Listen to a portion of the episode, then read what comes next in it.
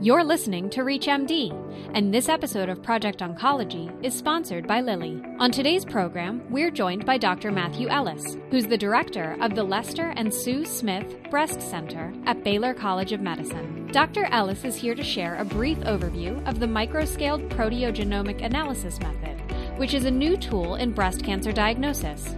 Here's Dr. Ellis now. So, the first thing I want to talk about is the methodology for microscale proteogenomics and really the inspiration for pursuing this type of technology. As someone who's treated breast cancer for long periods of time, and anyone in the field would recognize, is that breast cancer is an enormously heterogeneous collection of malignancies. In other words, it's not one disease. And the struggle that we've always had is to work out essentially what the diagnosis is for each patient. What are the driving molecular features of each cancer and how can we individually drug those abnormalities. So, proteogenomics is an approach to this problem.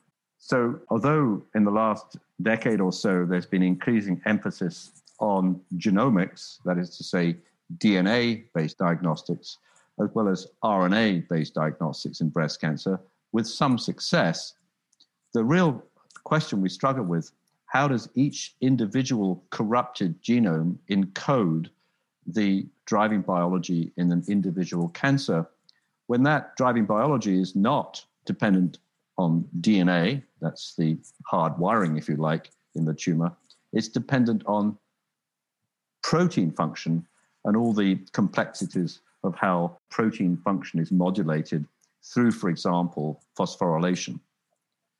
And so, in a proteogenomics approach, we are able to now extract DNA, RNA, and protein from very small core needle biopsies and run each analyte through a different pipeline. That is to say, standard omics using next generation sequencing, transcriptomics to achieve RNA sequencing, but then for the proteins using mass spectrometry and for both protein quantification but also for protein phosphorylation. And we're beginning to apply this proteogenomic approach to samples from patients treated in various ways to get new insights into the nature of drug sensitivity and resistance, as well as to identify new therapeutic targets. This episode of Project Oncology was sponsored by Lilly. To revisit any part of this discussion and to access other episodes in the series, visit reachmd.com slash projectoncology, where you can be part of the knowledge. Thanks for listening.